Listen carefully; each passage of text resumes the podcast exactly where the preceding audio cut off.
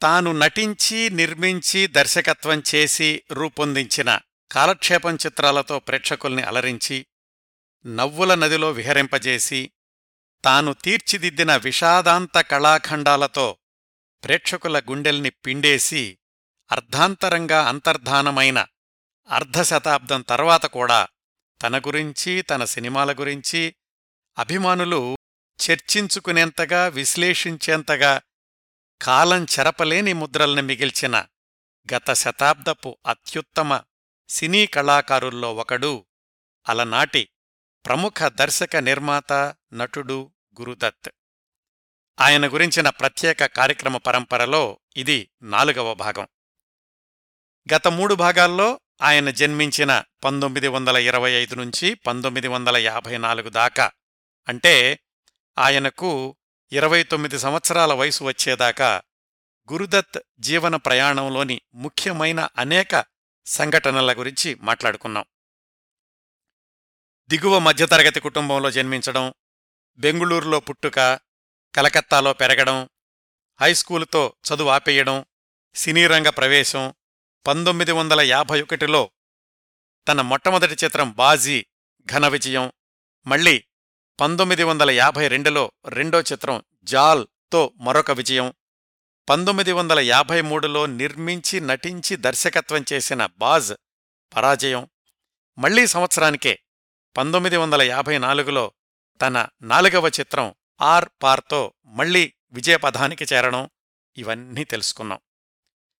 అలాగే వ్యక్తిగత జీవితంలో కూడా తన సమకాలీన ప్రముఖ గాయని గీతారాయ్ని ప్రేమించి పంతొమ్మిది వందల యాభై మూడులో వివాహం చేసుకోవడం గురించి కూడా మాట్లాడుకున్నాం. క్రిందటి భాగాన్ని ముగించేసరికి కథాక్రమంలో మనం పంతొమ్మిది వందల యాభై నాలుగు మధ్యలో ఉన్నాం. అప్పటికీ ఆర్పార్ చిత్ర విజయాన్ని ఆస్వాదిస్తూ ఉండగానే ఆయన ఇరవై తొమ్మిదవ పుట్టినరోజున అంటే పంతొమ్మిది వందల యాభై నాలుగు జులై తొమ్మిదిన ప్రథమ సంతానం తరుణ్ జన్మించాడు. పెద్ద ఇంట్లోకి మారారు. ఎటు చూసినా ఆనందమే అన్నట్లుగా ఉంది గురుదత్ గీతాదత్తల వైవాహిక జీవితం. ఇక్కడ్నుంచి అంటే పంతొమ్మిది వందల యాభై నాలుగు మధ్య నుంచి గురుదత్ జీవితాన్ని ఒక్కొక్క సంవత్సరం ముందుకు తీసుకెళ్దాం. పంతొమ్మిది వందల యాభై నాలుగు మధ్య నుంచి పంతొమ్మిది వందల యాభై ఐదు మధ్య వరకు ఏం జరిగిందో మాట్లాడుకుందాం. అప్పటికీ వివాహమై ఒక సంవత్సరం అయింది. గాయనిగా గీతాదత్ సినీ జీవితం కొంచెం వేగం తగ్గినా పెద్దగా ప్రభావితం కాలేదు అని చెప్పుకోవచ్చు. ఆర్ పార్ విజయంతో ఆర్థికంగా పుంజుకున్నాక తరువాతి చిత్రానికి శ్రీకారం చుట్టాడు గురుదత్. అదే పంతొమ్మిది వందల యాభై ఐదు ఏప్రిల్లో విడుదలైన Mr and Mrs fifty five.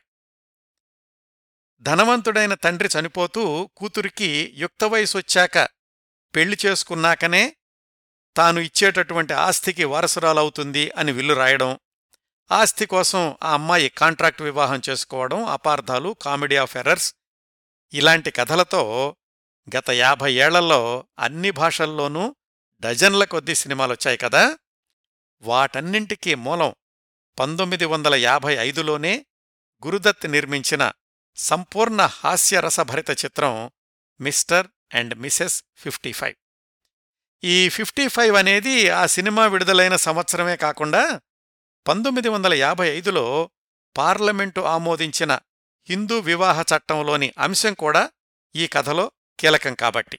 అది కూడా కలిసొచ్చేలాగా సినిమాకి Mr and Mrs fifty five అని పేరు పెట్టారని చెప్పుకోవచ్చు. ఆ చట్టంలోనే మొట్టమొదటిసారిగా భార్యాభర్తల మధ్య విడాకుల ప్రక్రియని చట్టబద్ధం చేశారు.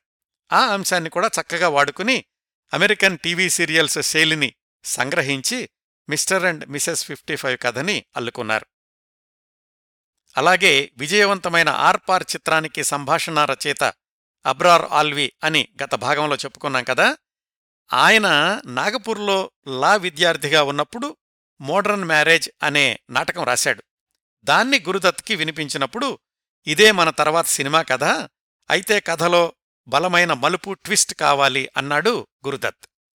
ఆ రోజుల్లోనే వచ్చిన ఒక అమెరికన్ సినిమాలో యూరోపియన్ యువతి అమెరికాలో స్థిర నివాసం కోసమని ఒక అమెరికన్ యువకుణ్ణి తాత్కాలికంగా వివాహం చేసుకోవడం అనే పాయింట్ను తీసుకుని దాన్ని మన వాతావరణానికి మార్చి అప్పట్లో సంచలనం కలిగించిన విడాకుల చట్టాన్ని చేర్చి కథ తయారు చేశాడు అబ్రార్ ఆల్వి.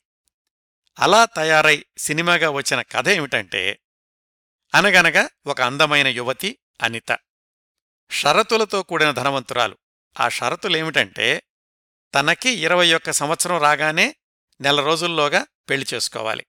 అలా అయితేనే ఆస్థంతా తనకి చెందుతుంది అని వాళ్ళ నాన్న విల్లు రాసి చనిపోయాడు. సినిమా మొదలయ్యేసరికి అనిత మేనత్త సీతాదేవి సంరక్షణలో ఉంది. సీతాదేవి స్త్రీవాది మహిళా ఉద్యమ నాయకురాలు విడాకుల చట్టం గురించి పోరాటం చేస్తూ ఉంటుంది. మగవాళ్ళంటే గిట్టదు. పెళ్ళికి వ్యతిరేకం. అనితను కూడా తన బంధనాల్లోనే పెంచుతూ ఉంటుంది. అనితకు పెళ్ళి చేయడం సీతాదేవికి ఇష్టం ఉండదు. కాకపోతే అనితకు ఇరవై సంవత్సరాలు వచ్చేశాయి కాబట్టి నెల రోజుల్లోగా పెళ్ళి చేస్తే తప్ప ఆస్తి రాదు. అప్పుడే అమల్లోకొచ్చిన విడాకుల చట్టాన్ని ఉపయోగించుకోవాలి అని సీతాదేవి ఒక ప్రణాళిక సిద్ధం చేస్తుంది. నెల రోజుల తర్వాత విడాకులు ఇచ్చే ఒప్పందం మీద కాంట్రాక్టు పెళ్ళికొడుకు కోసమని వెతుకుతూ ఉంటుంది. అనితేమో టెన్నిస్ ప్లేయర్. తన తోటి టెన్నిస్ ఆటగాణ్ణి ఇష్టపడుతుంది. అతన్ని పెళ్ళి చేసుకోమని అడుగుతుంది. అతనేమో నేను విదేశాలకు వెళ్ళిపోతున్నాను. నాకు పెళ్ళి చేసుకునే ఉద్దేశం లేదు అంటాడు. ఇలాగా నెల కోసం కాంట్రాక్టు పెళ్ళి చేసుకునే వాళ్ళెవరైనా ఉన్నారా అని తనకు తెలిసిన పత్రిక ఎడిటర్కి ఫోన్ చేస్తుంది సీతాదేవి. సరిగ్గా ఆ సమయానికి ఒక నిరుద్యోగ కార్టూనిస్టు ఆ పత్రిక ఎడిటర్ దగ్గరికి వచ్చి కూర్చుంటాడు. అతణ్ణి సీతాదేవి దగ్గరికి పంపిస్తాడు ఆ ఎడిటర్. నా మేనకోడల్ని పెళ్ళి చేసుకుంటే నీకు డబ్బులిస్తాను. రిజిస్ట్రార్ ఆఫీసులో పెళ్ళయ్యాక నెల రోజుల తర్వాత విడాకులిచ్చేసేయాలి ఈలోగా నువ్వు అమ్మాయిని కలుసుకోకూడదు అమ్మాయితో మాట్లాడకూడదు అని షరతులు చెప్తుంది సీతాదేవి. ముందుగా కంగారు పడతాడు ఆ కార్టూనిస్ట్ ప్రీతం. ఆ అమ్మాయి తనకు అంతకు ముందే ఒకసారి పరిచయం ఉన్న అందగత్తె అనిత అని తెలుసుకుని ఒప్పుకుంటాడు ఆ ప్రీతం. ప్రీతం అనిత వాళ్ళిద్దరికూ రిజిస్ట్రార్ ఆఫీసులో పెళ్ళవుతుంది. ఇక్కడ్నుంచి మొదలవుతుంది అసలు కథ. అమ్మాయిని కలుసుకోకూడదు అని షరతు కదా? భార్యని బలవంతంగా వాళ్ళ ఊళ్ళో ఉన్న అన్నగారింటికి తీసుకెళ్తాడు ప్రీతం. అక్కడ ప్రేతం వదినగారిని చూసి వివాహబంధం పట్ల గౌరవం పెంచుకుంటుంది అనిత. అనిత ప్రీతం వీళ్ళిద్దరినీ వెతికి పట్టుకుని విడాకులు ఇప్పించాలి అని సీతాదేవి చేసే ప్రయత్నాలు మధ్యలో అనిత ప్రీతం వాళ్ళ మధ్య అపార్థాలు కామెడీ ఆఫ్ ఎర్రర్స్. చివరికి ఎలాగైతే ఇద్దరూ ఒకటవుతారనుకోండి కథంతా విన్నాక మీకు చాలా సినిమాలు గుర్తొస్తున్నాయి కదా? పంతొమ్మిది వందల యాభై ఐదులో ఇలాంటి కథాంశంతో వచ్చిన మొట్టమొదటి సినిమా ఇదే Mr and Mrs fifty five. Cinema మొదట్నుంచి చివరి వరకు ఎక్కడా సీరియస్నెస్ అనేది లేకుండా పూర్తి హాస్యరసభరితంగా సాగుతుంది. హీరోగా గురుదత్ నటన అంతకుముందు రెండు సినిమాలతో పోలిస్తే అత్యంత సహజంగా ఎంతో పరిణితితో సాగుతుంది. అనితగా అందారతాల మధుబాల పురుషద్వేషి మేనత్త సీతాదేవిగా లలితా పవార్లు అడుగడుగున నవ్వులు పంచుతారు. మనం ఇటీవల తెలుగు సినిమాల్లో ఎక్కువగా చెప్పుకుంటున్న పంచి డైలాగ్స్ ఇవి డెబ్భై సంవత్సరాల క్రిందటే Mr and Mrs fifty five సంభాషణ రచయిత అబ్రార్ ఆల్వి అద్భుతంగా పండించారు ఈ సినిమాలో. ఒకసారి సీతాదేవి కార్టూనిస్ట్ ప్రీతంని నువ్వు కమ్యూనిస్టువా? అని అడుగుతుంది. దానికతను కాదు నేను కార్టూనిస్టుని అంటాడు. సినిమా మొత్తంలో ప్రసిద్ధమైన సంభాషణ ఇది. ఇంకో సన్నివేశంలో ప్రీతం సీతాదేవి మీద ఒక కార్టూన్ వేస్తాడు ఒక పత్రికలో. ఈ కార్టూన్ మీకు టైటిల్స్లో కూడా కనిపిస్తుంది. ప్రీతం అనితలు గుర్రాల్లాగా రథాన్ని లాగుతూ ఉంటే సీతాదేవి దానిమీద నిల్చుని చర్నాకోలతో వాళ్ళని అదిలిస్తూ ఉంటుంది. అది చూసి రగిలిపోయినటువంటి సీతాదేవి ప్రీతం ఆఫీస్కొస్తుంది సీతాదేవి ప్రీతమని అడుగుతుంది ఈ కార్టూన్ నువ్వే గీశావా? అని. జీహా అంటాడు ప్రీతం. ఈ నిల్చున్నది నేనేనా? జీహా ఇది అనితేనా? జీహా అంటే నువ్వు నన్ను ఎగతాళి చేస్తున్నావా? జీహా ఇట్లా సీతాదేవి ఏది అడిగినా గాని జీహా అనే ఒక్క ముక్కతో సంభాషణ చెప్పినప్పటికీ ఆ జీ హా అనేదాన్ని ఒక్కొక్కసారి ఒక్కొక్క రకంగా ఉచ్చరించి అద్భుతమైన హాస్యం పడ్డిస్తాడు గురుదత్. ప్రేతంతో మాట్లాడి మాట్లాడి విసిగిపోయి బుద్ధున్నవాడెవడు నీతో మాట్లాడు మా లాయర్ను పంపిస్తానులే అంటుంది సీతాదేవి. అంటే మీ లాయర్ బుద్ధిలేనివాడా అంటాడు వెంటనే ప్రీతం. ఇంకొక సన్నివేశంలో ఇక్కడికి ఎలా వచ్చావయ్యా బాబు? అంటే ఏముంది? టాక్సీలో వచ్చేశాను అంటాడు ప్రీతం. దాదాపు చిత్రంలో ప్రతి సన్నివేశాన్ని అబ్రార్ ఆల్వి సంభాషణ రచన ప్రతిభకు ఉదాహరణంగా చెప్పుకోవచ్చు. సినిమా అంతా నవ్వుల టపాసులే. దానికి తోడు అద్భుతమైన పాటలు కూడా. ఆ సినిమాని ఆ సంవత్సరం అత్యధిక వసూళ్ళు చేసిన చిత్రాల్లో ఒకటిగా నిలబెట్టాయి. ఈ సినిమాకు కూడా ఆసక్తికరమైన కథనాలున్నాయండి. నిజానికి ఈ సినిమాలో ప్రేతం పాత్రకు ముందుగా సునీల్ దత్ని తీసుకోవాలి అనుకున్నాడు గురుదత్.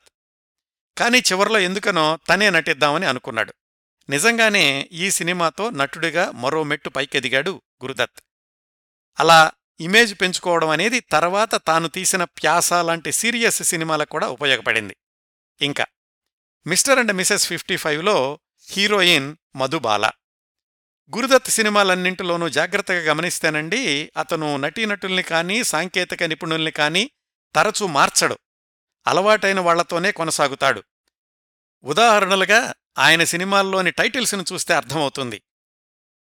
కాస్ట్యూమ్సు మేకప్పు స్టిల్సు ఇలాంటి విభాగాల్లో కూడా మొట్టమొదటి సినిమాకి పనిచేసిన వాళ్ళే చిట్ట చివరి వరకు కూడా గురుదత్తుతో కలిసి పనిచేశారు. ఆర్పార్లో తనతో నటించిన శ్యామ అనే ఆవిడ్నే ఈ మిస్టర్ అండ్ మిసెస్ ఫిఫ్టీ ఫైవ్లో కూడా హీరోయిన్గా తీసుకోవాలి అనుకున్నాడు గురుదత్. అయితే ఆర్పార్ విజయంతోటి భారీగా పారితోషికం పెంచేసిన శ్యామ గురుదత్ అనుకున్న బడ్జెట్లో లేదు. తర్వాత ఎంపికగా వైజయంతిమాలను సంప్రదించారు. ఆవిడేమో అప్పటికి అనేక సినిమాలతో తీరిక లేకుండా ఉండడంతోటి వేరే వాళ్ళను వెతుక్కోక తప్పలేదు. మిస్టర్ అండ్ మిసెస్ ఫిఫ్టీ ఫైవ్లో వచ్చిన అవకాశాన్ని వదులుకుని చాలా పొరపాటు చేశాను అని తర్వాత ఇంటర్వ్యూల్లో చెప్పుకున్నారు వైజయంతిమాల. అలాగా శ్యామ వైజయంతిమాల. వీళ్ళిద్దరూ కుదరకపోయేసరికి ఎంపికైనటువంటి నటి మధుబాల. అప్పటికే చాలా పేరున్న నటీమణి గురుదత్ బృందంలోని ప్రొడక్షన్ ఎగ్జిక్యూటివ్ గురుస్వామి అని ఆయన ఉన్నారు కదా ఆయనకి మధుబాల కుటుంబంతో సన్నిహిత పరిచయం ఉంది. మధుబాల కుటుంబం బొంబాయి వచ్చినటువంటి కొత్తలో ఆమె అవకాశాల కోసం వెతుక్కుంటున్నప్పుడు వాళ్ళకి సహాయం చేసింది ఈ గురుస్వామే. ఆ రోజుల్ని మధుబాల ఎప్పుడూ మర్చిపోలేదు. అందుకే గురుస్వామి ఇలాగా Mr and Mrs fifty five సినిమాలో నటించాలి అని అడగ్గానే సినిమా కథ వివరాలు ఏమీ అడగకుండానే ఒప్పేసుకుంది మధుబాల. ఆ రోజుల్లో మధుబాల తన షరతుల ప్రకారమే పనిచేస్తూ ఉండేది. సాయంకాలం ఆరున్నర తర్వాత షూటింగుకి ఒప్పుకునేది కాదు.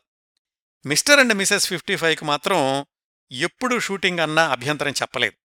యూనిట్ వాళ్ళంతా ఆశ్చర్యపోయేవాళ్ళట ఈ సినిమా కోసం ఇంతగా సహకరిస్తోందేమిటి అని. చాలా తక్కువ మందికి తెలుసు గురుస్వామికి మధుబాల కుటుంబానికి ఉన్నటువంటి సాన్నిహిత్యం గురించి. ఇంకా గురుదత్ మిత్రుడు జానీ వాకర్ ఇందులో కూడా ప్రధానమైన పాత్ర. ఆయన మీద యాస్మిన్ మీద చిత్రీకరించిన జానే కహా మేరా జిగర్ గయాజీ అనే పాట అప్పటికీ ఇప్పటికీ కూడా సూపర్ హిట్టే. సినిమాలోని పది పాటల్లో ఏడు పాటల గాయని గీతాదత్. ఓపీ నయ్యర్ సంగీతం కూడా ఆర్పార్ తర్వాత ఎన్నో మెట్లు ఎక్కేసింది ఈ సినిమాతో అని విశ్లేషకులు ప్రశంసించారు. ఈ సినిమాలోని పాటలన్నీ కూడా ఆ రోజుల్లో ప్రేక్షకులు పదే పదే మననం చేసుకుంటూ ఉండేవాళ్ళు పాటల చిత్రీకరణలో గురుదత్ది విలక్షణమైన శైలి అని చాలాసార్లు చెప్పుకున్నాం కదా దానికి ఉదాహరణగా Mr and Mrs fifty five పాటల చిత్రీకరణ సందర్భంలో జరిగిన ఓ సంఘటన గురించి సినిమాటోగ్రాఫర్ వికే మూర్తి ఇంటర్వ్యూలో చెప్పారు. పాటల చిత్రీకరణలో మొట్టమొదటి షాట్ పెట్టడానికే గురుదత్ ఎక్కువగా శ్రమపడుతూ ఉండేవాడట. అంటే పాట ప్రారంభంలోనే ప్రేక్షకుల్ని కట్టిపడేయాలి అని ఆయన ఉద్దేశం. ఆ ఫస్ట్ షాట్ కోసమని ఎన్ని రోజులైనా వేచి చూసేవాడట. ఈ సినిమాలో అంటే మిస్టర్ అండ్ మిసెస్ ఫిఫ్టీ ఫైవ్లో మధుబాల మిత్రబృందం మీద స్విమ్మింగ్ పూల్లో చిత్రీకరించబడిన పాట ఠండి హవా కాలిఘట అనేది. దాన్ని శివాజీ పార్క్లోని మహాత్మాగాంధీ స్విమ్మింగ్ పూల్లో చిత్రీకరించారు. పాట చిత్రీకరణ మొదటి రోజు యూనిట్ అంతా వెళ్ళారు మధుబాల మిగతా అందరికీ మేకప్ కూడా పూర్తయింది. ఆకాశం నీలిరంగులో ఉంది. ఆ రంగు స్విమ్మింగ్ పూల్ నీళ్ళలో ప్రతిఫలిస్తోంది. చుట్టూరా నిలువెత్తు పామ్ వృక్షాలు. స్విమ్మింగ్ పూల్ గట్టంతా ఆకుపచ్చ రంగు రాళ్ళు. ఎటు చూసినా అద్భుతంగా ఉంది. బ్లాక్ అండ్ వైట్లో ఇన్ని రంగులు కనిపించకపోయినా వాటిని అందంగా కెమెరాలో బంధించడం కోసం వికే మూర్తి అన్ని ఏర్పాట్లు చేశాడు. మొదటి షాట్కి ఫ్రేమ్ సిద్ధం చేసి గురుదత్ని పిలిచాడు మూర్తి. గురుదత్ వ్యూ ఫైండర్లో నుంచి చూశాడు. ఫ్రేమ్ నచ్చలేదు. రకరకాల కోణాల్లో కెమెరాని మార్చారు. గురుదత్కి ఏదీ నచ్చలేదు. ఆయనకి ఎందుకు నచ్చడం లేదో మూర్తికి అర్థం కావడం లేదు. బృందం అంతానేమో ఎప్పుడు షాట్ రెడీ అవుతుందని చూస్తున్నారు. ఇంతలో ఉన్నట్టుండి ప్యాకప్ అన్నాడు గురుదత్. అన్ని ఏర్పాట్లు చేసుకున్నాక ఎంత నష్టం వస్తుందో అని అస్సలు ఆలోచించలేదు. ఆయన షూటింగ్స్లో ఇలాంటివి తరచూ జరుగుతూ ఉండేవట. ఎన్నో కాల్షీట్లు ఎంతో ముడి ఫిలిము వృధా అయిపోతూ ఉండేవట. అయినా కాని అనుకున్నది అనుకున్నట్లుగా షూట్ చేసే వరకు గురుదత్ ఎన్ని వాయిదాలైనా వేస్తూ ఉండేవాడు. ఆయన పాటల్లోని నాణ్యత వెనకాల ఇంత శ్రమ ఒక్కొక్కసారి వృధా ఖర్చు కూడా ఉండేదన్నమాట. అలాగా ఠండీ హవా పాట మొదటి రోజు రద్దయ్యాక రెండో రోజు వికే మూర్తి గురుదత్తు కాస్త ముందుగానే లొకేషన్కి వెళ్ళారు ఈ పాట మీరిప్పుడు యూట్యూబ్లో చూడండి నేను చెప్పబోయే దృశ్యం మీకు అర్థమవుతుంది. మొట్టమొదటి షాట్ గమనించండి. లోపల వరండాలోని సిమెంట్ గ్రిల్ రంధ్రాల్లో నుంచి కెమెరా స్విమ్మింగ్ పూల్కి ఫోకస్ చేసి ఉంటుంది. లోపలంతా చీకటిగా ఉంటుంది బయటేమో వెలుతురుగా ఉంటుంది. అలాగా కొద్దిసేపు లోపలే కెమెరా ప్యాన్ అయ్యాక అప్పుడు దృశ్యం బయటకొస్తుంది. అంతే. మొదటి షాట్ ఓకే అయ్యింది పాట మొత్తం రెండు రోజుల్లో షూటింగ్ అయిపోయింది. ఇలా ఉండేదండి గురుదత్ చిత్రీకరణ విధానం. పంతొమ్మిది వందల యాభై ఐదు ఏప్రిల్ ఇరవై తొమ్మిదిన పాత్రికేయులకు ప్రీమియర్ షో వేశారు. అందరూ ఏకగ్రీవంగా అత్యుత్తమ హాస్య కాలక్షేప చిత్రం అని కితాబిచ్చారు. అయితే మహిళా ఉద్యమకారుల్ని మరీ తేలిగ్గా హాస్యాస్పదంగా చిత్రీకరించారు అన్న విమర్శలొచ్చాయి కానీ అవేవీ కూడా ఈ mister and Mrs fifty five cinema విజయాన్ని ఆపలేకపోయాయి. ఆర్ పార్ని మించిన విజయం సాధించింది mister and Mrs fifty five వసూళ్ళ వరదలు. అయితే గురుదత్ ఎప్పుడూ డబ్బులు సంపాదన ఐశ్వర్యం వీటి గురించి ఆలోచించేవాడు కాదు. తర్వాత సినిమా ఏమిటి అనేదే ఆయన ఆలోచన ఎప్పుడు. Mr and Mrs fifty five విశేషాలు ముగించబోయే ముందు ఒక విషయం చెప్తాను. హైదరాబాదులోని ఒక ప్రముఖ దర్శక మిత్రుణ్ణి నేను అడిగాను ఒకసారి. ఏమండి మీరెప్పుడూ తీరిక లేకుండా ఉంటారు కదా కొత్త ఆలోచనలు ఎలా వస్తుంటాయి? మీ మెదడుకి విశ్రాంతి ఎలాగా? అని. ఆయన చెప్పిన సమాధానం ఏమిటంటే నాకెప్పుడైనా అలాగా అనిపిస్తే మిస్సమ్మ సినిమానో మాయాబజార్ సినిమానో చూస్తాను. వెంటనే నా సృజనాత్మకతకు పునరుజ్జీవం వస్తుంది అని. అంత ప్రభావము ఉన్న చిత్రం Mr and Mrs fifty five. చిత్ర నిర్మాణ కోణంలో కాబోయే దర్శకులు సినిమాటోగ్రాఫర్లు సంభాషణ రచయితలు ఈ మిస్టర్ అండ్ మిసెస్ ఫిఫ్టీ ఫైవ్ని ఒక పాఠ్య గ్రంథంలాగా చూడొచ్చండి. బోలెడన్ని పాఠాలు దొరుకుతాయి నేర్చుకుంటే. అవండి Mr and Mrs fifty five చిత్రాన్ని గురించినటువంటి కొన్ని విశేషాలు. ఇది గురుదత్ దర్శకత్వంలో ఐదవ చిత్రం హీరోగా మూడవ చిత్రం నిర్మాతగా కూడా మూడవ చిత్రం. ఇప్పుడు కాలక్రమంలో మనం పంతొమ్మిది వందల యాభై నాలుగు మధ్య నుంచి పంతొమ్మిది వందల యాభై ఐదు ఏప్రిల్కి వచ్చాం.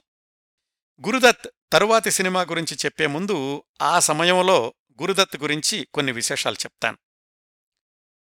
ముందుగా గురుదత్ వ్యవహార శైలి గురించి.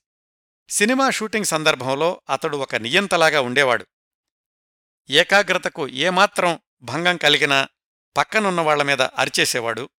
మళ్ళీ మర్నాడు సెట్లో వాళ్ళను చూడగానే సారీ చెప్పేసేవాడట. అంత సున్నిత హృదయుడు కూడా. సినిమా సినిమా సినిమా తప్ప దేనిమీద ఆసక్తి చూపించేవాడు కాదు గురుదత్. ఖరీదుగల దుస్తులు వేసుకోవాలి. తనొక గొప్ప దర్శకుణ్ణి కాబట్టి ఆ ప్రత్యేకత ప్రదర్శించాలి అని ఎప్పుడూ అనుకునేవాడు కాదు. ఎలాంటి దుస్తులేసుకుంటున్నాడో కూడా ఎప్పుడూ పట్టించుకునేవాడు కాదు. సెట్లో భోజనం చేసేటప్పుడు అందరితో కలిపి కూర్చునేవాడు. తనకు ప్రత్యేక భోజనం కావాలని ఎప్పుడూ అడిగేవాడు కాదు. నిజానికి టెక్నీషియన్స్ చేసేటటువంటి భోజనాన్నే ఆయన ఎక్కువగా ఇష్టపడుతూ ఉండేవాడు. డబ్బుల విషయంలో అయితే ఇంకా విలక్షణంగా ఉండేవాడట. తను ఎవరికైనా ఇవ్వాల్సి ఉంటే ఎప్పుడెప్పుడు ఇచ్చేద్దామా అని తహతహలాడుతూ ఉండేవాడు. తన దగ్గర అప్పు తీసుకున్న వాళ్ళనైతే అడగడానికి మొహమాట పడేవాడు. సినిమా నిర్మాణానికి అవసరమై ఎస్ఎన్ గౌరాచార్య అనే లండన్ మిత్రుడి దగ్గర కొంత అప్పు చేయాల్సొచ్చింది ఒకసారి. ఆ తర్వాత కొన్నాళ్ళకి ఆ మిత్రుడు లండన్ నుంచి వచ్చే రోజు ఎయిర్పోర్ట్కెళ్ళి అక్కడే డబ్బులిచ్చేశాడు గురుదత్. ఈయన డబ్బుల విషయంలో ఎలా ఉంటున్నాడో గమనించినటువంటి ఉద్యోగస్తులు అడ్వాన్సులు కావాలని తీసుకుంటూ ఉండేవాళ్ళు కొన్నాళ్ళకు వాళ్ళు కనిపించకుండా వెళ్ళిపోయేవాళ్ళు ప్రొడక్షన్ వ్యవహారాలు చూసే గురుస్వామి వాళ్ళ దగ్గర డబ్బులు వసూలు చేయడానికని ప్రయత్నిస్తుంటే డబ్బులు ఇవ్వలేని వాళ్ళని ఒకటికి పదిసార్లు అడిగి వాళ్ళ ఆత్మాభిమానాన్ని దెబ్బతీయొద్దు అనేవాడట గురుదత్. అలాగే తన సినిమాల్లో పనిచేసే పెద్ద పెద్ద కళాకారులకు కూడా బ్లాక్ మనీ అంటూ ఏమి ఇచ్చేవాడు కాదు. దానికి బదులుగా ఏం చేసేవాడంటే ఒక ఆర్టిస్టుకి ఇవ్వాల్సినటువంటి పారితోషికంలో ఇరవై ఐదు శాతమో ఎంతో సరాసరి ఇచ్చేవాడు. అంటే దానికి మాత్రమే ఆ నటుడో నటో ట్యాక్స్ కడుతూ ఉండేవాళ్ళు.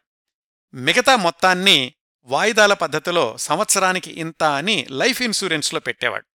లైఫ్ ఇన్సూరెన్స్లో డబ్బు పెడితే దానికి ట్యాక్స్ కట్టాల్సిన పనిలేదు దానిమీద మళ్ళీ సంవత్సరానికి ఇంత అని ఆదాయం వస్తూ ఉండేది ఆ నటీనటులకి దానిమీద మాత్రం వాళ్ళు ట్యాక్స్ కడుతూ ఉండేవాళ్ళు.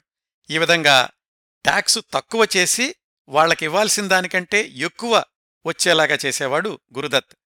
గురుదత్ చేస్తున్నటువంటి ఈ పద్ధతిని గమనించి ఆ తర్వాత చాలామంది నిర్మాతలు ఆర్టిస్టులు కూడా ఇలాగా ఎల్ఐసి ద్వారా చెల్లింపులకి మొగ్గు చూపించేవాళ్ళట ఇదంతా ఒకవైపు ఇంకోవైపు వ్యక్తిగత జీవితంలోకొస్తే సినిమాలు వరుసగా విజయవంతమవడం దర్శకుడిగా నటుడిగా పేరు రావడం ఇవన్నీ మొదలయ్యాక గురుదత్లో అంతర్ముఖత్వం పెరిగిపోయిందట.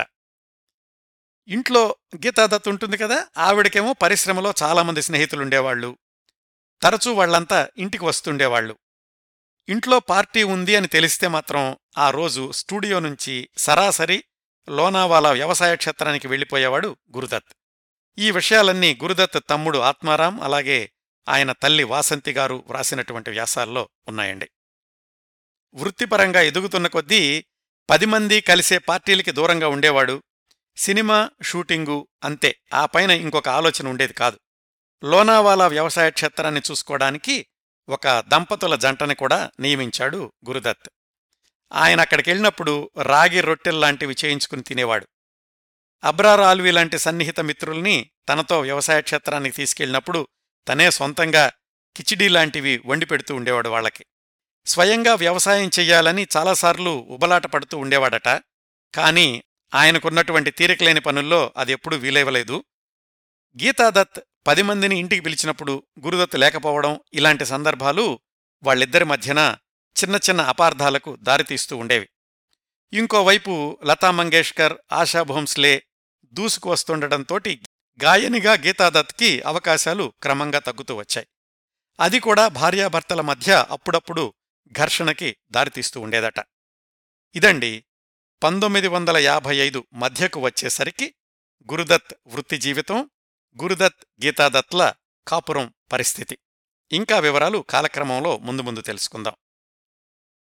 ఇంకా పంతొమ్మిది వందల యాభై ఐదు ఏప్రిల్లో Mr and Mrs fifty five ఘన విజయం తర్వాత గురుదత్ చేపట్టిన ప్రణాళికల గురించి తెలుసుకుందాం. తర్వాత సినిమా కోసమని రకరకాల స్క్రిప్టులు పరిశీలించాడు గురుదత్. అప్పట్లో ఆయన గురించినటువంటి ఏ వార్త అయినా కానీ పత్రికల్లో ప్రముఖంగా వస్తూ ఉండేది. Mr and Mrs fifty five తర్వాత రవీంద్రనాథ్ ఠాగూర్ గీతం ఆధారంగా గురుదత్ ఒక సినిమా తీస్తున్నాడు అని పత్రికల్లో వార్తలొచ్చినాయి. మళ్ళా కొన్నాళ్ళకి అది కాదు ఇంకేదో నవల హక్కులు కొని దాన్ని సినిమాగా తీస్తున్నాడు అని మరికొన్ని వార్తలొచ్చినాయి. అన్నీ నిజమే. అలాంటి స్క్రిప్టులు కొనడానికి డబ్బులు ఖర్చు చేసేవాళ్ళు నచ్చక వదిలేసేవాళ్ళు అలా కూడా చాలా డబ్బులు వృధా అవుతూ ఉండేవి అని ప్రొడక్షన్ వ్యవహారాలు చూసే గురుస్వామి వ్రాశారు ఒకచోట. వీటన్నింటి మధ్య ఆయన ఎప్పుడో రాసుకున్నాడు కదా కష్మకష్ అనేటటువంటి కథ. దాన్ని ప్యాసాగా మార్చి స్క్రిప్ట్ రాసుకునేటటువంటి పని కొనసాగుతూ ఉంది. కాకపోతే ఆ ప్యాస చాలా సీరియస్ సినిమా కాబట్టి దాన్ని మొదలు పెట్టడానికి ధైర్యం సరిపోవడం లేదు. ఇలా గురుదత్ తర్వాత సినిమా కథ కోసం సాగుతున్నటువంటి అన్వేషణ ఆయన్ని హైదరాబాదుకు తీసుకెళ్ళింది. అందుకు కారణం పంతొమ్మిది వందల యాభై ఐదు జనవరిలో విడుదలై ఘనవిజయం సాధించిన మిస్సమ్మ. తెలుగు చిత్రం. ఆశ్చర్యంగా ఉంది కదా? వివరాల్లోకి వెళదాం. గురుదత్ సినిమాలకు హైదరాబాదు పంపిణీదారు ఒక ఆయన గురుదత్కి కబురు పంపించాడు. ఇటీవలే విడుదలైన మిస్సమ్మ చిత్రం అద్భుతంగా ప్రేక్షకాదరణ పొందింది. మీరు హిందీలో పునర్నిర్మించడానికి వీలవుతుందేమో ఆలోచించండి. ఇప్పుడే మీ Mr and Mrs fifty five విజయవంతమైంది కదా? ఆ తర్వాత ఈ మిస్సమ్మని హిందీలో తీస్తే ఆ వరుసలో తప్పక విజయం సాధిస్తుంది అని. అసలే ఏ కథ కుదరక చిరాకులో ఉన్నాడేమో గురుదత్. సరే హైదరాబాద్ వెళ్ళి మిస్సమ్మ సినిమా చూసొద్దాం పదండి అని రచయిత అబ్రార్ ఆల్వీని ప్రొడక్షన్ గురుస్వామిని కూడా బయలుదేరతీశాడు. ముగ్గురూ కలిసి గురుదత్ ప్లిమత్ కారులో రాత్రి ప్రయాణం అనుకుని బయలుదేరారు. ఉదయానికి హైదరాబాదు చేరుకున్నారు. కాని ప్రయాణం చివరి దశలో డ్రైవర్ నిద్రమత్తులో ఉండి కారుకి యాక్సిడెంట్ చేశాడు. ఎవరికీ ఏ ప్రమాదం జరగలేదు కాని కారు బాగా దెబ్బతింది. దాన్ని మళ్ళీ మామూలు స్థితికి తీసుకురావడానికి మూడు రోజులు పడుతుంది అన్నారు. అలాగా ఒకరోజు అనుకున్నది హైదరాబాదులో మూడు రోజులు ఉండిపోవాల్సొచ్చింది ఆ అదనపు రెండు రోజులే గురుదత్ జీవితంలో గొప్ప మార్పుకి కారణం కాబోతున్నాయి అని ఆయనకప్పుడు తెలీదు. సరే మొదటి రోజు మిస్సమ్మ సినిమా చూశారు. గురుదత్కి నచ్చలేదు. ఆ రోజొచ్చిన పనైతే అయిపోయినట్లే. కాని కారు బాగవడానికి ఇంకా రెండు రోజులుండాలి కదా. మర్నాడు మరొక పంపిణీదారు ఆఫీస్కెళ్ళారు అబ్రార్ ఆల్వి గురుదత్. ఆయన ఆఫీసులో కూర్చునుండగా ఎదురుగా ఉన్న థియేటర్ దగ్గర ఏదో సందడి మొదలైంది. ఏదో కారు ఒకటొచ్చి ఆగింది. అందులో నుంచి ఎవరో అమ్మాయి దిగింది. జనాలంతా ఆమె చుట్టూ గుమిగూడారు. ముఖ్యంగా యువతరం. గురుదత్తు అబ్రారాల్వి ఇదంతా చూస్తున్నారు పంపిణీదారు ఆఫీసులో కూర్చుని. ఆ పంపిణీదారే చెప్పాడు ఆ అమ్మాయి ఇటీవలే విడుదలైన రోజులు మారే చిత్రంలో ఒక డాన్స్ చేసింది. ఒక్క డాన్స్ తోటే ప్రేక్షకుల్ని ఆకట్టుకుంది. ఆ సినిమా విజయోత్సవంలో భాగంగా థియేటర్కి వచ్చినట్లుంది అని. పేరేంటి అని అడిగాడు గురుదత్. వహీదా రెహమాన్ అని చెప్పాడు పంపిణీదారుడు. ముస్లిం పేరులాగా ఉంది కదా ఉర్దూ అర్థమవుతుందా అని అడిగాడు గురుదత్. తెలీదండి కనుక్కుంటాను అన్నాడు పంపిణీదారుడు. ఒకసారి మన ఆఫీసుకి పిలిపించడానికి వీలవుతుందా అన్నాడు మళ్ళీ గురుదత్తే. ప్రయత్నిస్తాను అన్నాడు పంపిణీదారు. అలాగా రెండో రోజు అయిపోయింది. మూడో రోజు వచ్చేసింది. ఆ సాయంకాలమే గురుదత్ బృందం బొంబాయికి బయలుదేరి వెళ్ళిపోవాలి. వహీదా రెహమాన్ కుటుంబం అప్పటికి మద్రాసులో ఉంటున్నారు. కేవలం రోజులు మారాయి ఉత్సవం కోసమని వాళ్ళమ్మ తను హైదరాబాద్ వచ్చారు. ఆ పర్యటనే నిజంగా తన రోజులు మారడానికి కారణమైంది అని వహీదా రెహమాన్ తర్వాత ఒక ఇంటర్వ్యూలో చెప్పారు. ఆ మూడో రోజు ఉదయమే వహీదా రెహమాన్ వాళ్ళమ్మతో కలిసి డిస్ట్రిబ్యూషన్ ఆఫీస్కొచ్చింది. అప్పటికీ ఆమె వయసు కేవలం పదిహేడు సంవత్సరాలు. చాలా సాదాసాదా వేషధారణలో ఉంది. ఆమెకు అప్పటికీ గురుదత్ ఎవరో కూడా తెలీదు. వాళ్ళ మధ్య సమావేశం కూడా చాలా క్లుప్తంగా సాగింది. ఉర్దూ వచ్చా? డాన్స్ ఎక్కడ నేర్చుకున్నావు? ఇట్లాంటి ఒకటి రెండు ప్రశ్నలు అడిగాడు గురుదత్. వహీదా రెహమాన్ పొడిపొడిగా సమాధానాలు చెప్పింది. గురుదత్ కూడా కొత్త వాళ్ళ దగ్గర పెద్దగా మాటకారేమీ కాదు. అసలు ఆ సమావేశం ఎందుకో వహీదా రెహమాన్కి తెలీదు. వాళ్ళు వెళ్ళిపోయాక పంపిణీదారన్నాడు మీరు వెళ్ళేలోగా రోజులు మారాయి చిత్రంలో ఆ అమ్మాయి డాన్స్ చూసి వెళ్ళండి అని. ఆ మధ్యాహ్నమే దగ్గరలోని థియేటర్లో కేవలం ఆ పాట ఉన్న రీల్ ఒకటి వేసి చూపించాడు పంపిణీదారు. పాటలో ఒక్కసారి కూడా వహీదా రెహమాన్ క్లోజప్ లేకపోవడం గురుదత్కు కాస్త లోపంగా అనిపించింది. ఆ అమ్మాయి డాన్స్ చేసిన వేగం ఆయన్ను ఆకట్టుకుంది. పక్కనున్న అబ్రార్ ఆల్వీని అడిగాడు ఎలా ఉంది? అని. మంచి ఫోటోజెనిక్ అనిపిస్తోంది అని సమాధానమిచ్చాడు అబ్రార్ నేను అదే అనుకుంటున్నా అన్నాడు గురుదత్. అదక్కడికైపోయింది ఆ సాయంకాలమే బొంబాయికి తిరుగు ప్రయాణం అయ్యారు మూడు రోజుల హైదరాబాదు పర్యటన తర్వాత. బొంబాయి చేరుకున్నాక గురుదత్ తన పనుల్లో మునిగిపోయాడు. హైదరాబాదులో పరిచయమైన ఆ డాన్సర్ చిన్నపిల్ల గురించి అస్సలు ఆలోచించలేదు. మిస్సమ్మ నచ్చకపోవడంతో హైదరాబాదు పర్యటన వృధా అయిందే అన్న చిరాకులో ఉన్నాడు. ఇదంతా పంతొమ్మిది వందల యాభై ఐదు జులై ఆగస్టు ప్రాంతాల్లో జరిగుండాలి. తన బ్యానర్లో సినిమా తీయడం ఇంకా ఆలస్యమైతే సిబ్బందిని పోషించడం కష్టమవుతుందని ఏదో ఒక సినిమా ప్రారంభించి తీరాలి అనుకుని రాజ్ ఖోస్లాని పిలిచాడు గురుదత్. రాజ్ ఖోస్లా అంత క్రిందటి సంవత్సరమే అంటే పంతొమ్మిది వందల యాభై నాలుగులో జాల్ నిర్మాత ఫతేచంద్ ప్రొడక్షన్లో మిల్లాప్ అనే సినిమాకి మొట్టమొదటిసారిగా సొంతంగా దర్శకుడయ్యాడు. అది కూడా పంతొమ్మిది వందల యాభై ఐదులోనే ఈ Mr and Mrs fifty five విడుదలైనటువంటి సమయంలోనే విడుదలయింది కానీ అంతగా విజయం సాధించలేదు. రాజ్ ఖోస్లా సత్తా ఏమిటో గురుదత్కి తెలుసు కాబట్టి తమ ఫార్ములాలో క్రైమ్ సస్పెన్స్తో కథ తయారు చేయమని చెప్పాడు. అలా మొదలైంది గురుదత్ ప్రొడక్షన్స్ బ్యానర్లో గురుదత్ నిర్మాతగా మాత్రమే ఉండి బయటి దర్శకుడు రాజ్ ఖోస్లా దర్శకత్వంలో చేసినటువంటి చిత్రం సిఐడి సిఐడి గురుదత్ స్కూల్లో ఇలాంటి కథలు చిత్రాలుగా నిర్మించడంలో అనుభవం ఉంది కాబట్టి సిఐడి స్క్రిప్టుని పకడ్బందీగా వ్రాసుకున్నాడు రాజ్ ఖోస్లా. సిఐడి కథ క్లుప్తంగా చెప్పుకోవాలంటే సమాజంలో పెద్ద మనిషిగా చలామణి అవుతూ నేర ప్రపంచంతో సంబంధం ఉన్నటువంటి ఒక వ్యక్తి గురించిన వివరాలు ప్రచురిద్దాము అనుకుని ఒక పత్రికా సంపాదకుడు హత్యకు గురవుతాడు. ఎవరు అతన్ని హత్య చేశారో తెలీదు. ఆ కేసు ఛేదించడానికి ఆ సంపాదకుడి మిత్రుడైనటువంటి సిఐడి ఇన్స్పెక్టర్ రంగంలోకి దిగుతాడు. ఆ మర్డర్ మిస్టరీని ఛేదించే క్రమంలో రకరకాల మలుపులు సస్పెన్సు థ్రిల్లింగు సంఘటనలు చోటు చేసుకుంటాయి. ఆ సిఐడి ఇన్స్పెక్టర్కి బాస్ కూతురు పరిచయం అవుతుంది. ఆమెతోటి ఒక ప్రేమ కథ.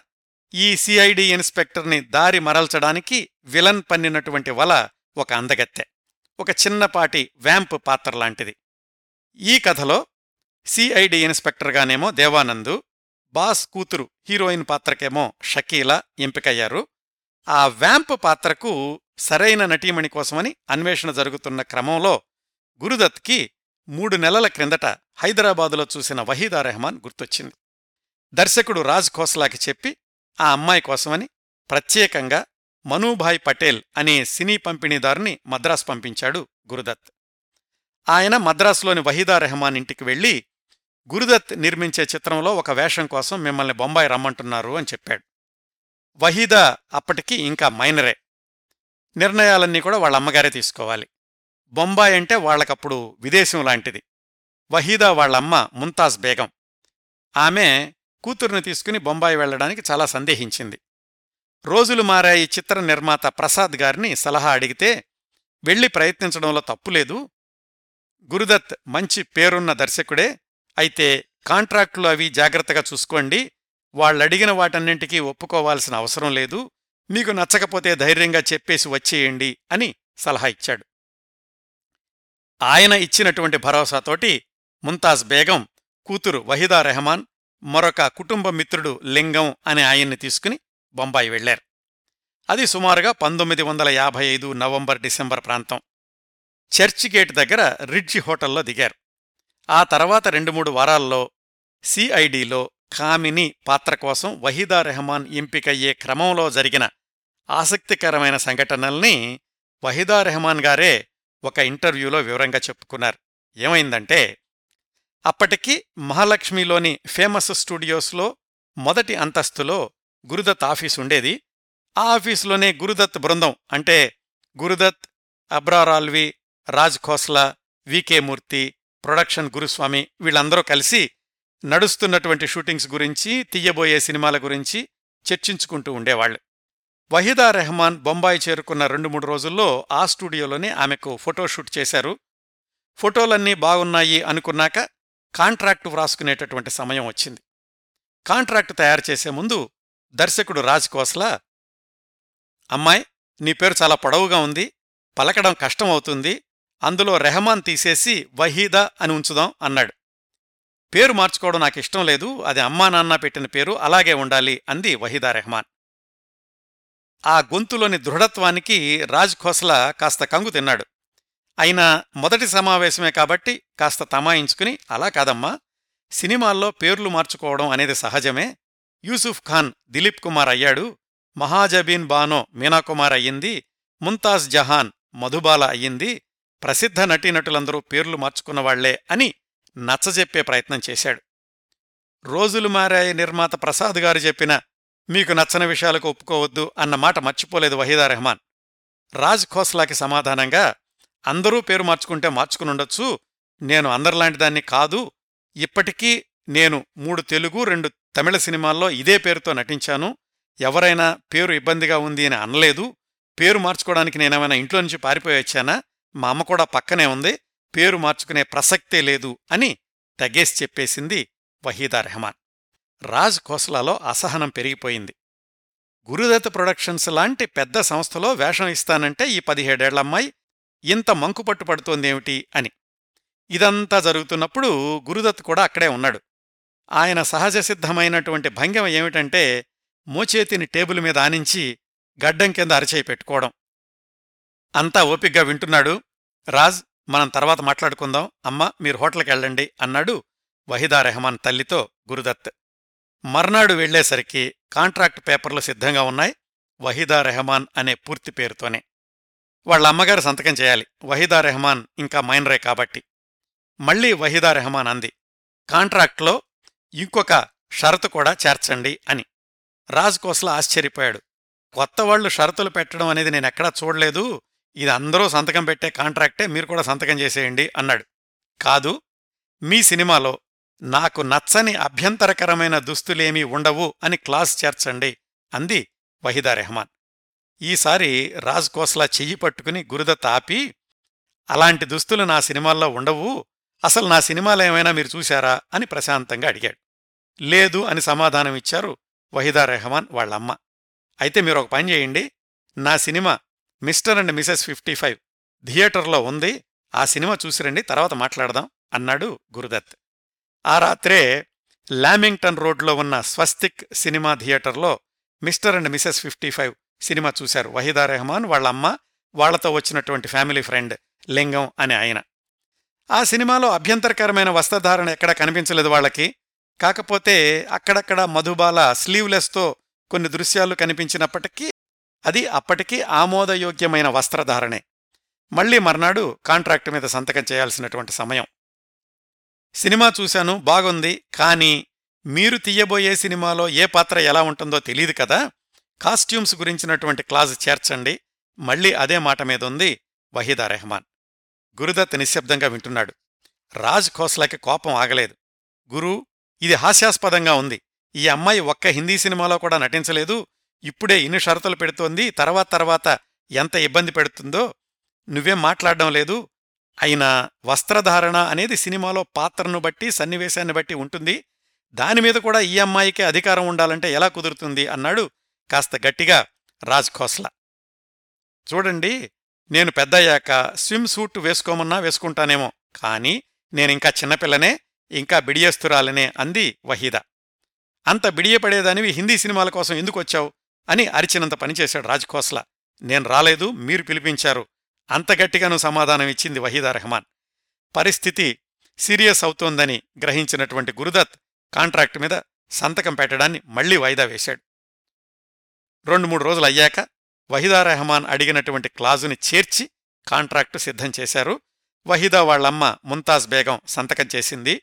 మూడు సంవత్సరాల పాటు కేవలం గురుదత్ ప్రొడక్షన్ సినిమాల్లో మాత్రమే నటించేటట్లు మొదట్లోనేమో నెలకి పన్నెండు వందల రూపాయలు ఇచ్చేటట్లు మొదటి సినిమా అయ్యాక ఫలితాన్ని బట్టి పారితోషికం మరింత పెంచేటట్లు ఒప్పందం చేసుకున్నారు.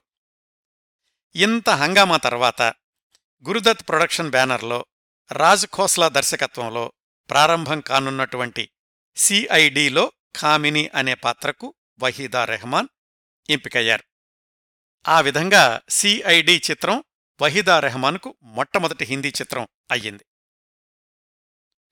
ఆ సినిమాలో ఆమెది హీరోయిన్ తర్వాతి పాత్ర. కానీ నిజానికి సినిమా విడుదలయ్యాక హీరోయిన్ షకీలా కంటే వహీదా రెహమాన్కే ఎక్కువ పేరొచ్చింది. ఆ తర్వాత కూడా గురుదత్ సినిమాలన్నింటిలోనూ వహీదా రెహమానే ప్రధాన పాత్రల్లో కొనసాగింది. ఆ వివరాలన్నీ సందర్భానుసారం తర్వాత తెలుసుకుందాం. సిఐడి చిత్రం షూటింగ్ పంతొమ్మిది వందల యాభై ఆరు మొదట్లో ప్రారంభమైంది. మొట్టమొదట్లో ఒకటి రెండు సార్లు మాత్రమే సెట్స్కి వెళ్ళాడు గురుదత్. ఆ తర్వాత బాధ్యత అంతా కూడా దర్శకుడు రాజ్ ఖోస్లాకే వదిలేశాడు. ఎందుకని గురుదత్ అబ్రార్ ఆల్వి వీళ్ళిద్దరూ ప్యాసా సినిమా స్క్రిప్ట్కి తుది మెరుగులు దిద్దేటటువంటి పనిలో మునిగిపోయారు. ఆ సమయంలోనే అంటే పంతొమ్మిది వందల యాభై ఆరు మొదట్లోనే గురుదత్ తప్పనిసరి పరిస్థితుల్లో ఇంకో సినిమాకి దర్శకుడిగా పేరు వేసుకోవాల్సొచ్చింది. నిజానికి ఆ సినిమాతో గురుదత్కి ఏమాత్రం సంబంధం లేదు. అయినా కాని భార్య గీతాదత్ కోసమని ఆ ప్రాజెక్టులోకి దిగక తప్పలేదు. ఏమైందంటే గీతాదత్ వాళ్ళన్నయ్య ముకుల్ రాయ్ తను నిర్మాత సంగీత దర్శకుడిగా సైలాబ్ అనే చిత్రాన్ని ప్రారంభించాడు. సొంత అన్నయ్య కాబట్టి గీతాదత్ కూడా పెట్టుబడి పెట్టక తప్పలేదు. అభిభట్టాచార్య గీతాబాలి స్మృతి బిశ్వాస్ వీళ్ళు ప్రధాన పాత్రధారులు రవీంద్రదేవ్ అనే ఆయన దర్శకుడు. సినిమా నిర్మాణం సగంలో ఉండగా నిర్మాత ముకుల్ రాయ్కి అంటే గీతాదత్ వాళ్ళ అన్నయ్యకి దర్శకుడు రవీంద్రదేవ్కి ఏవో వివాదాలొచ్చాయి. దాంతో రవీంద్రదేవ్ సైలాబ్ సినిమాని మధ్యలో వదిలేసి వెళ్ళిపోయాడు. ఇంకా తప్పనిసరి పరిస్థితుల్లో గురుదత్ సహాయం అడిగింది గీతాదత్. అప్పటికీ సిఐడి చిత్రం పట్టాలెక్కేసింది. ప్యాస ఇంకా మొదలవ్వలేదు. సరే బావమరిదికి సహాయం చేద్దామని సైలాబ్ చిత్రాన్ని పూర్తి చేసే బాధ్యతను భుజానికెత్తుకున్నాడు గురుదత్. ఒక ధనవంతుడి కొడుకు ఆ సినిమాలో హీరో. విమాన ప్రమాదంలో గతాన్ని మర్చిపోయి ఎక్కడో దూర ప్రాంతంలో ఒక అమ్మాయిని ప్రేమించి పెళ్ళి చేసుకోవడం కొన్నాళ్ళకు వాళ్ళ నాన్న కొడుకుని వెతుక్కుంటూ వచ్చి వెనక్కి తీసుకెళ్ళడం తల్లి మరణంతో ఇంకొక షాక్ తోటి గతం గుర్తొచ్చిన హీరో ఇలాగా సాగుతుంది ఈ సైలాబ్ కథ. సినిమా పంతొమ్మిది వందల యాభై ఆరు ఏప్రిల్లో విడుదలయ్యింది ఘోరంగా దెబ్బతింది. పత్రికలన్నీ దుమ్మెత్తిపోశాయి. పగవాడికి కూడా ఈ సినిమా చూపించకండి అని రాశాయి. సినిమా పరాజయం అన్న ముకుల్ రాయ్తో పాటుగా గీతాదత్ని కూడా ఆర్థికంగా కుంగదీసింది. దర్శకుడు గురుదత్ అన్న పేరే తప్ప ఆ సినిమా వ్యవహారాల్లో ఆయనకేమీ సంబంధం లేదు. సినిమా విడుదలయ్యే సమయానికి గీతాదత్ ఆరు నెలల గర్భవతి. తను మొదట్లో పెట్టిన డబ్బులు కాక అన్నకు సహాయం చేయడానికని ఇంకా డబ్బులు ఇవ్వాల్సొచ్చింది. వ్యక్తిగత హోదాలో దివాలా ప్రకటించాల్సినటువంటి పరిస్థితి వచ్చింది గీతాదత్కి దానివల్ల గురుదత్ ఫిలిమ్స్ ప్రైవేట్ లిమిటెడ్ సంస్థలో తన వాటాని కూడా వదులుకోవాల్సొచ్చింది ఇంతమందిని దెబ్బకొట్టిన సైలాబ్ సినిమాని గురుదత్ సినిమాగా విమర్శకులెప్పుడూ పరిగణించలేదు. దీనిలోని పాటలు లభ్యమవుతున్నాయి కానీ పూర్తి చిత్రం కూడా ఎక్కడా దొరకడం లేదు. పంతొమ్మిది వందల యాభై ఆరు ఏప్రిల్లోనే గీతాదత్కి ఇంత దెబ్బ తగిలినప్పటికీ ఆ తర్వాతి నెలల్లో పంతొమ్మిది వందల యాభై ఆరులోనే మరొక మూడు సంతోషకరమైనటువంటి సందర్భాలు గీతాదత్ గురుదత్తల కోసం ఎదురుచూస్తున్నాయి. వరుసగా తెలుసుకుందాం. ఇప్పుడు మనం పంతొమ్మిది వందల యాభై ఆరు ఏప్రిల్లో ఉన్నాం కదా? సిఐడి చిత్ర నిర్మాణం కొనసాగుతోంది. సమాంతరంగా గురుదత్ తన దర్శకత్వంలో ప్యాస చిత్రం షూటింగ్ కూడా ప్రారంభించాడు. ప్యాస చిత్ర నిర్మాణం గురించి చాలా విశేషాలున్నాయి కాబట్టి దానికంటే ముందుగా విడుదలైన సిఐడి చిత్ర విశేషాల్ని పూర్తి చేసేసి తర్వాత ప్యాస గురించి మాట్లాడుకుందాం.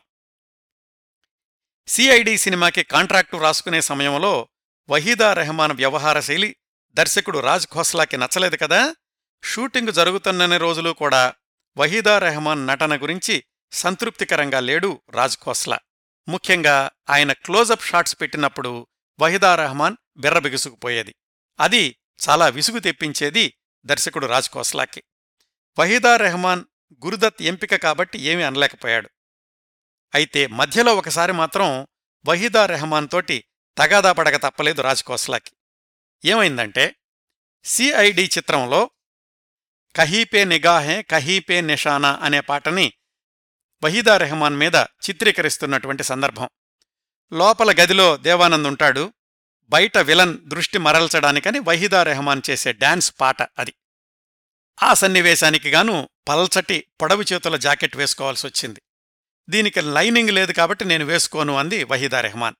అసలే వహీదా అంటే మొట్టమొదట్నుంచి విముఖంగా ఉన్నాడేమో రాజ్ ఖోస్లాకి పిచ్చుకోపం వచ్చింది. నృత్య దర్శకుడు జోహ్రా సెహగల్ అలాగే కాస్ట్యూమ్స్ విభాగానికి చెందిన భానుమతి వహీదాని ఒప్పించే ప్రయత్నాలు చేశారు. ఇది విలన్ని కవిస్తూ పాడే పాట అయినా కాని ఈ జాకెట్టు మీకేమీ అసభ్యంగా ఉండదు అని. కవ్వించడం అంటే ఏమిటో నాకు తెలీదు. డాన్స్ అయితే చేస్తాను. ఈ సీత్రూ జాకెట్ మాత్రం వేసుకోను అని అదే మాట మీదుంది వహీదా రెహమాన్. అది వహీదా రెహమాన్ తోటే సమస్య అయితే షూటింగ్ వాయిదా వేసేవాళ్ళేమో కానీ ఇంకొక సమస్య దేవానంద్తో ఉంది. అదేంటంటే ఆయన ఆ రాత్రే స్విట్జర్లాండ్ వెళ్ళిపోవాలి. అక్కడ ఆయన భార్య ప్రసవం అయ్యేటటువంటి సమయం. ఆ రోజు ఆ పాట పూర్తి కాకపోతే మళ్ళీ దేవానంద్ వచ్చేదాకా ఆగాలి. కాల్షీట్లో మార్పులు షూటింగ్ ఆలస్యం బోలెడంత నష్టం ఇన్ని సమస్యలొస్తాయి రాజ్ ఖోస్లాకి ఏం చేయాలో పాలుపోలేదు వెంటనే గురుదత్కి ఫోన్ చేశాడు. గురుదత్ ఆ సమయానికి తన ఫామ్ హౌస్లో అబ్రార్ ఆల్వీతో కూర్చుని ప్యాసా స్క్రిప్ట్ మీద పనిచేస్తున్నాడు. చూడు గురు ఈ చిన్నపిల్లని తీసుకొచ్చి నెత్తిమీద పెట్టుకున్నావు. ఇప్పుడు ఆమె నా నెత్తికి కూర్చుంది. ఈరోజు షూటింగ్ కాకపోతే దేవ్ కాల్షీట్లు ఇప్పట్లో దొరకవు అని జరిగిందంతా చెప్పాడు. గురుదత్ హుటాహుటిన బయలుదేరి స్టూడియోకొచ్చాడు. సాధారణంగా అలాంటి సందర్భాల్లో చాలా చిరాగ్గా ఉంటాడట గురుదత్. ఈసారి మాత్రం వహీదా రెహమాన్కి సంబంధించిన వ్యవహారం అనేమో చాలా ప్రశాంతంగా ఉన్నాడు. బ్లౌజు మార్చడానికి ఎంత సమయం పడుతుంది అని అడిగాడు కాస్ట్యూమ్స్ భానుమతిని కనీసం అర్ధరోజు కావాలి అందామె. దేవానందేమో ఆ రాత్రికే వెళ్ళిపోవాలి. ఇవన్నీ చూసినటువంటి వహీదా రెహమానే అంది. సర్లెండైతే పైన దుపట్టా వేసుకుని చేస్తాను అని. అలా సమస్య పరిష్కారమైంది పాటల చిత్రీకరణ పూర్తయింది. దేవానంద్ అనుకున్న ఫ్లైట్కి స్విట్జర్లాండ్ వెళ్ళిపోయాడు. తర్వాత రాజ్ ఖోస్లా గురుదత్తతో అన్నాడట చూడు గురు ఒక్క సినిమా కూడా విడుదల కాకుండానే ఈ పిల్ల ఇంత ఇబ్బంది పెడుతోంది. ఈమె స్టార్ అయిపోతే మాత్రం నువ్వు ఇంకా చిక్కుల్లో పడిపోతావు. సర్లే అదంతా నీ సమస్య కదా. నేనైతే మాత్రం ఇంకెప్పుడు ఈవిని నా సినిమాల్లో పెట్టుకోను అని. ఆ పాట చూడండి సిఐడి చిత్రంలో కహే పే నిగాహే కహీ పే నిషానా అనేది దాంట్లో వహీదా రెహమాన్ పైన దుపట్టా వేసుకుని ఉంటుంది. అట్లా చిన్న చిన్న సంఘటనలతోటి సిఐడి షూటింగ్ పూర్తయి పంతొమ్మిది వందల యాభై ఆరు అగస్టులో విడుదలయ్యింది. ఓపి నయ్యర్ సంగీతంలోని అన్ని పాటలు కూడా హిట్ అయ్యాయి. పాటల చిత్రీకరణలో గురుదత్త శైలినే కొనసాగించాడు రాజ్ ఖోస్లా. సినిమా మొట్టమొదటి రోజు నుంచే హిట్ టాక్ తెచ్చుకుంది. వారం వారం వసూళ్ళు పెరిగి సూపర్ హిట్ అయ్యింది. పెట్టిన పెట్టుబడికి ఇరవై ముప్పై రెట్లు లాభాలొచ్చాయి. శిష్యుడు రాజ్ ఖోస్లా తన గురువు గురుదత్కి అద్భుతమైన విజయవంతమైన చిత్రాన్ని బహుమతిగా ఇస్తే గురుదత్ రాజ్ ఖోస్లాని ఒకరోజు తన ఆఫీసుకు పిలిపించి ఒక కవర్ చేతిలో పెట్టాడు. రాజ్ ఖోస్లా ఆ కవర్ తీసి చూస్తే అందులో కొత్త కారు తాళం చెవులున్నాయి. డాడ్జ్ కన్వర్టబుల్ విదేశీ కారుని ప్రత్యేకంగా తెప్పించాడు గురుదత్ రాజ్ ఖోస్లా కోసం. రాజ్ ఖోస్లా ఇంటికెళ్ళి చూసుకుంటే కారుకు సంబంధించినటువంటి ట్యాక్సులన్నీ కట్టేసేసి రిజిస్ట్రేషను ఇన్సూరెన్సు ఇవన్నీ కూడా రాజ్ ఖోస్లా పేరు మీదే చేయించేసి ఆ డాక్యుమెంట్లన్నీ కారులో పెట్టిచ్చాడు గురుదత్. అదండి గురుదత్ రాజ్ ఖోస్లాకి ఇచ్చినటువంటి అదనపు బహుమతి. ఇంకో విశేషం ఆ సినిమా ప్రీమియర్ షో కోసమని ముఖ్యమైన సభ్యులంతా కలకత్తా వెళ్ళారు భారీ వర్షాల వల్ల విమానాలు రద్దవడంతోటి నలభై ఆరు గంటలు రైల్లో ప్రయాణించి మరీ కలకత్తా వెళ్ళారు వాళ్ళ బృందంలో వహీదా రెహమాన్ కూడా ఉంది. అప్పుడే పత్రికల్లో వార్తలొచ్చినాయి. గురుదత్ ఈ కొత్త అమ్మాయిని ప్రత్యేకంగా చూసుకుంటున్నాడు అని. సిఐడి అనగానే ఇప్పటికి కూడా గుర్తొచ్చే పాటలు లేకే పెహలా పెహలా ప్యార్ జాతా కాహాహాయ్ దివానే ఇలాంటివి. ఇందులో ఈ జాతా కహా దివానే పాటకి సెన్సార్ వాళ్ళు అభ్యంతరం చెప్పారట. సిఐడి ఇన్స్పెక్టర్ లాంటి పదవిలో ఉన్న వ్యక్తి అలాంటి దృశ్యాల్లో ఉన్నట్లు చూపించడం ఆ వృత్తిని అగౌరవపరిచినట్లవుతుంది అని. మొత్తానికి సిఐడి చిత్రం గురుదత్ ప్రొడక్షన్స్ ప్రైవేట్ లిమిటెడ్కి మంచి పేరు తీసుకొచ్చింది. గురుదత్కి మరింత సంపద తెచ్చిపెట్టింది.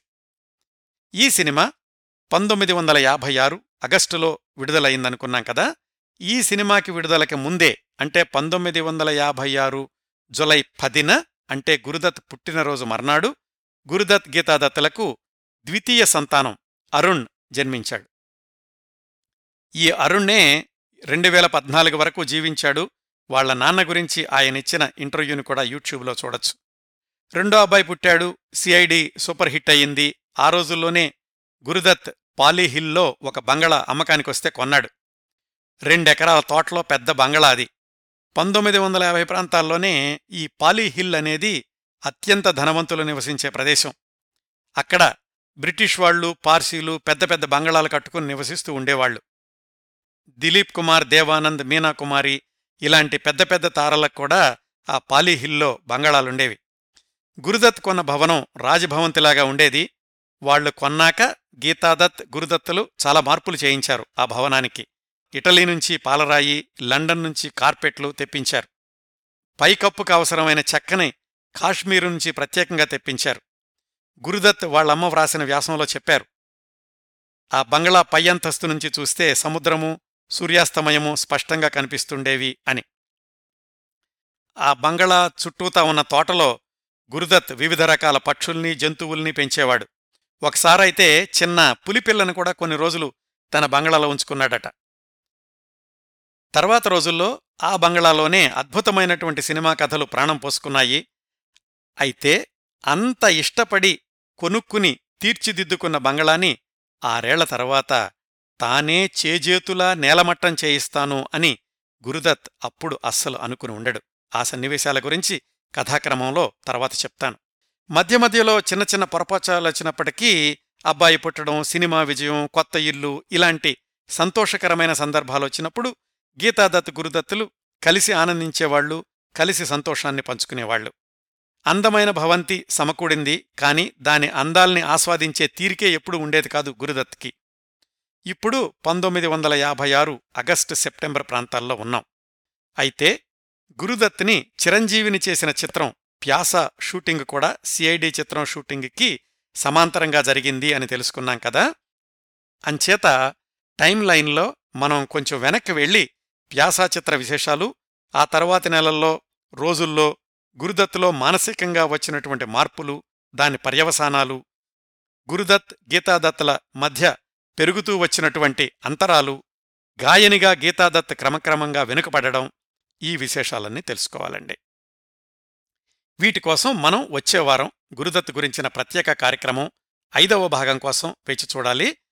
గురుదత్ గురించిన ప్రత్యేక కార్యక్రమ పరంపరలో నాలుగవ భాగాన్ని ఇంతటితో ముగిస్తున్నానండి. ఈ కార్యక్రమాలను ఆదరించి అభిమానిస్తున్న శ్రోతలందరకు హృదయపూర్వకంగా కృతజ్ఞతలు తెలియచేస్తున్నాను. వచ్చే వారం గురుదత్ గురించిన ప్రత్యేక కార్యక్రమం ఐదవ భాగంతో కలుసుకుందాం. అంతవరకు నవ్వుతూ ఉండండి. మీ నవ్వులు పది మందికి పంచండి. ప్రస్తుతానికి మీ దగ్గర సెలవు తీసుకుంటోంది సదా మీ ఆదరాభిమానాలను కోరుకునే మీ కిరణ్ ప్రభ.